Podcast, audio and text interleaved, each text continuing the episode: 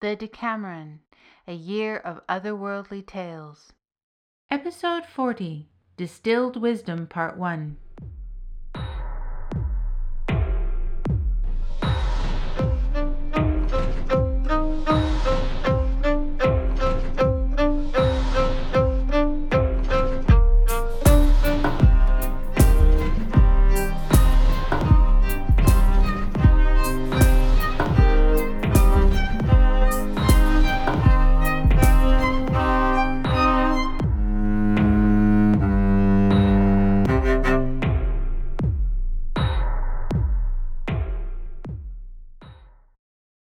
Lukas stared into the anxious faces of some of the other drivers from the depot, his workmates.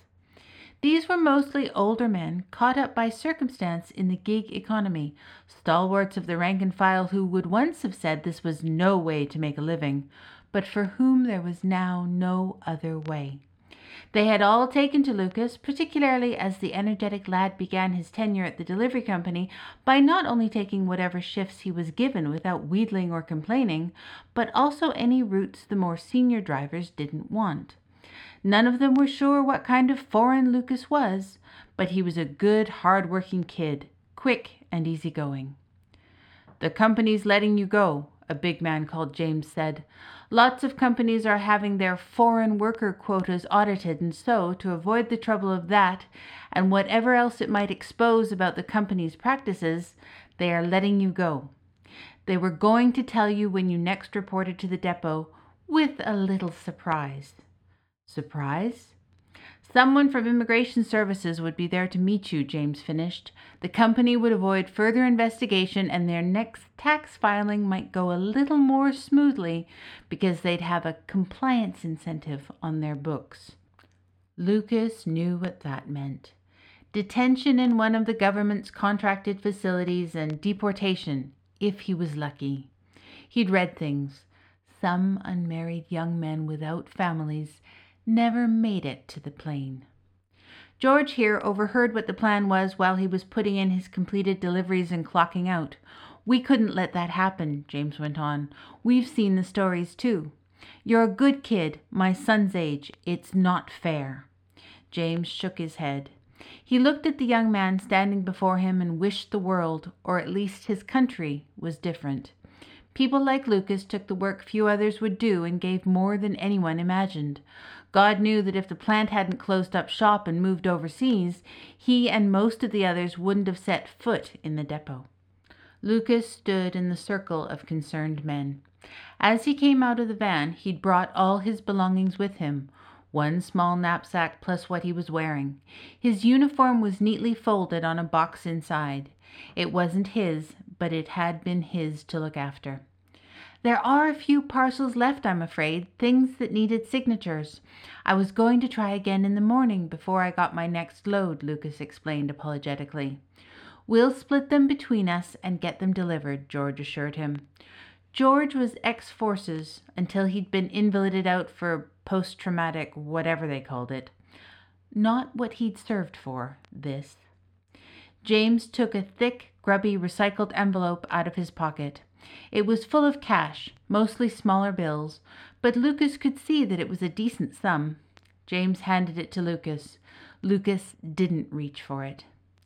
Of course, the company will tell you to go swing for your last pay. So the lads and I had a whip round, and James offered the envelope again with a questioning look. I can't take your money, Lukas cried, deeply touched at the gesture. I just have to look after myself. You all have mouths to feed. Looks like you could use a bit more of that yourself, feeding, observed Eddie, the oldest of the group, who was suddenly troubled by something in his eye. Take it, lad, and good luck. James pressed the money on Lukas with his left hand and offered his right. Lukas tucked the money inside his jacket, shook hands with them all, and thanked each one for watching out for him. Then he breathed deeply shouldered his pack, and disappeared across the car park, over the verge, and into the darkening woods. He looked at Rosamond's silken band around his wrist.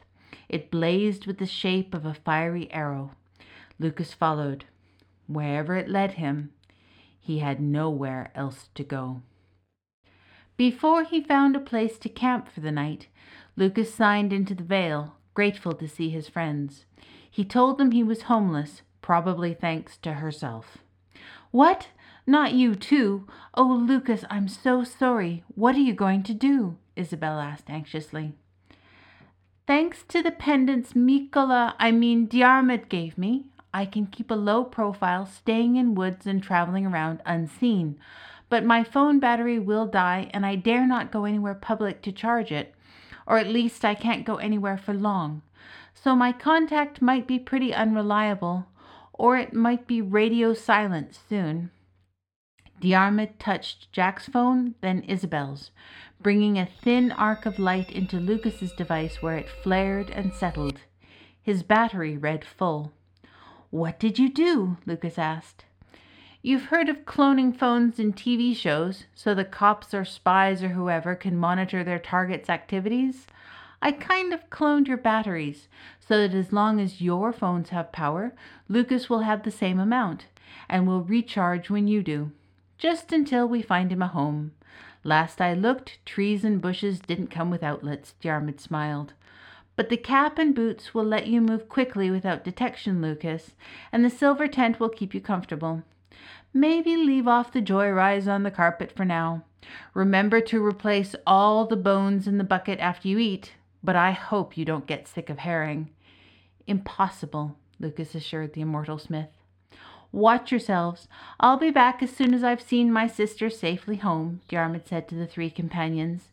They were seated around a low table in a pleasant Japanese garden in the vale, surrounded by cherry blossoms and hanging scrolls of calligraphy. Jack started at the phrase, then shook his head rather stupidly, remembering that he had always known Diarmuid as his uncle. You're the king this round. Tell a tale that cheats death, lad, one of mine, if you like. He winked. I will, Jack agreed. I think you'll feature as a theme for a while. Before you go, I need to ask you something, a favor. What is it? Isabel and Lukas moved together, then away to afford the pair some privacy, but Jack motioned them to stay. My mother, she'll get a place at least as good as the cabin in her story, right? A place of her own on the edge of Fairy Eye all green and pleasant as ever she wanted, on the borders of her wildest dreams. I finished it myself a while ago. You knew she would die? I knew that if any world would be her death, it would be this one, Diarmuid said gravely. It's a fine place I've made for her, and if she ever sees sense, the whole thing converts to a caravan pulled by fairy horses with three verses of Gypsy Rover. Should I tell her, do you think? You know how she loves to sing. Diarmuid lapsed momentarily into a bemused, mischievous reverie. Jack laughed in spite of the pain in his heart. When I get home, will I be able to see her, to visit? I should hope so. She'll play merry hell with me if you don't. Diarmuid signed out of the Vale and disappeared. We'll leave you to prepare, Jack, Isabel said, giving him a hug she and Lukas logged off. When it came time for Jack to tell his story, Baba Yaga looked for signs of contrition, or at least mourning. She found none. Jack seemed in very good fooling, as the saying went, as if he hadn't just lost his only family at a flick of her skilled but indifferent hand. She was mildly unnerved, to say the least. She'd been expecting a blubbering mess she could bend to her will. Jack seemed very much in possession of himself. Their surroundings were described as some kind of abstract still, with pipes and tubes and taps carrying and regulating streams of the story in liquid, dissolving words all around them. In one place, the dripping liquid formed a blossoming apple tree that bore the story of its growth and fruit. In another part, the droplets formed tools and fell with the sound not of water, but of a blacksmith's hammer on an anvil. In another place were whispers of seemingly never ending prayers coursing through spirals, while the central pipe flowed like a river, home to a leaping, flashing salmon, around whom the tale ended only to begin again. Welcome all, Jack began.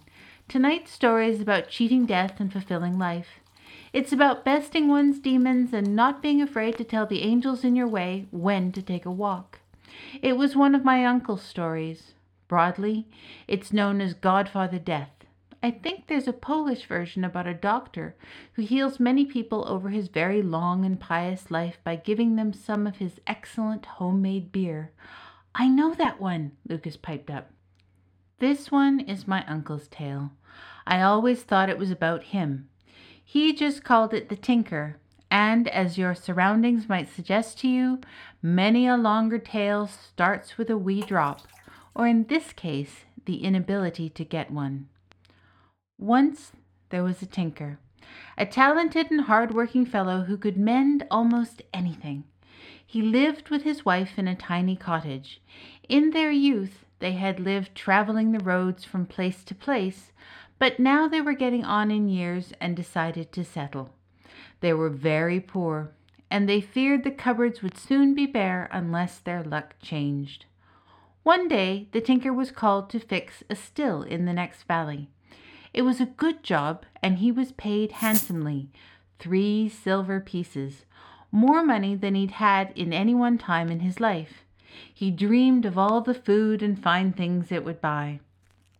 On the way back up the hill path towards home, he met a wailing beggar all dressed in gray rags. Alms, for the love of God! the miserable object cried. Obligingly, the good tinker parted with one of his silver pieces and left the beggar with his blessing. He hadn't gone far before he met another pauper, as reduced as the first. The poor creature pleaded for charity, and the tinker handed over another silver coin. Very soon his path was blocked by yet another piteous, wretched beggar. When he asked for charity, the tinker replied, Honestly, were it just me at home, I'd give you this whole silver piece and chance my luck to heaven. But my wife is at home, and we are in sore need of provisions ourselves. How about I give you half? He offered to snap the silver piece. Charity not wholly given is not charity at all, moaned the beggar. All right, all right, the tinker said hurriedly, quickly proffering the coin. I didn't mean to offend. Take it with my blessing. I'm sure I'll find another way to provide for me and mine. Suddenly, the beggar cast off his rags, and the tinker found himself in the presence of a radiant angel, clothed in pure light. Good man, the angel said, your kindness toward your fellow beings has reached the attention of the Almighty, who would see you rewarded in this life. I was to test the limits of your generosity, and if your selflessness rang true, offer you any three wishes. Choose wisely, for once a wish is voiced, you cannot recall or change it. The tinker was, for all his rather marginal existence, a decisive and confident man, not one to dither over details when he knew what was needed. Oh, I, well, that's easy. I've spent all my wages in this trial and have nothing with which to buy supplies. I wish to come home to a happy wife who finds her pantry full to overflowing. It shall be done, the angel promised. And you see here, the tinker said, turning slightly and indicating the bag draped crosswise over his body, this is my tool bag. A craftsman is nothing without his tools, yet every time I go to reach for a specific tool, can I find it? Is it where it should be? Not on your everlasting life. The tinker went on passionately. Hasn't someone just gone and borrowed it without telling me, and I have to constantly beg around to get everything back? That's time I could spend earning my living. So I want you to make it so nothing goes into or out of my tool bag without my say so. It will be as you request. You have one more wish. Use it well, the angel responded. By my wee cottage, in my tiny garden, there's a splendid apple tree that produces a marvel. Do I get the benefit of a single piece of fruit from it, let alone the bulk of the harvest? Not a bit of it. The village lads steal them all, though I'd give bushels to every village family if they were left for me to pick. So I want you to make it so that if anyone save me tries to pick an apple, they'll stick to the tree until I let them go. It shall be as you have wished, the angel confirmed, though if we angels had wishes, I would that you had chosen nobler gifts. The angel disappeared with a disappointed sigh, though the tinker was well pleased. He fairly danced down the path, heedless of the gathering fog and change of terrain, until the ground beneath him became so boggy he nearly lost a boot to the squelching mud. The devil take me if I ever pass this way again, he cursed aloud. When the tinker got home, his wife greeted him in high delight, showing off their miraculously replenished stores. But though they lived carefully, supplies dwindled again, and soon the tinker and his lady were once again staring at the prospect of starvation. By and by, he was called to fix another still though not remunerated quite as lavishly as the last time he was engaged in such work, the tinker was well satisfied with his wages. He was heading home, once again lost in happy thoughts, so that he failed to remark the same boggy shortcut until it was too late. He looked down at his mired boots and then up suddenly. Blocking his path was the old Nick himself, twirling his tail and tapping a cloven foot impatiently. You swore when last you came this way the devil could take you if you did so again. Well, here you are, and I've come to collect. The tinker had to think fast. Well, your honor, that's well and good, but to get to your home we'll have to pass through my village, and people are rather prejudiced against you, begging your pardon. You'll need to go in disguise. What do you suggest? A monster? A snake? I do excellent serpents, if I do say so myself, the devil replied, with more than a trace of pride. No, they're not well disposed to those sorts of things, I'm afraid. Say, why don't you turn yourself into a little piece of lead and I'll slip you into my tool bag here? We'll get through the village without raising so much as an eyebrow.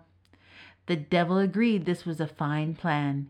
He screwed up his face, concentrated, and poofed himself into a small, evil smelling lead bar. The tinker picked it up gingerly and deposited it into his tool bag.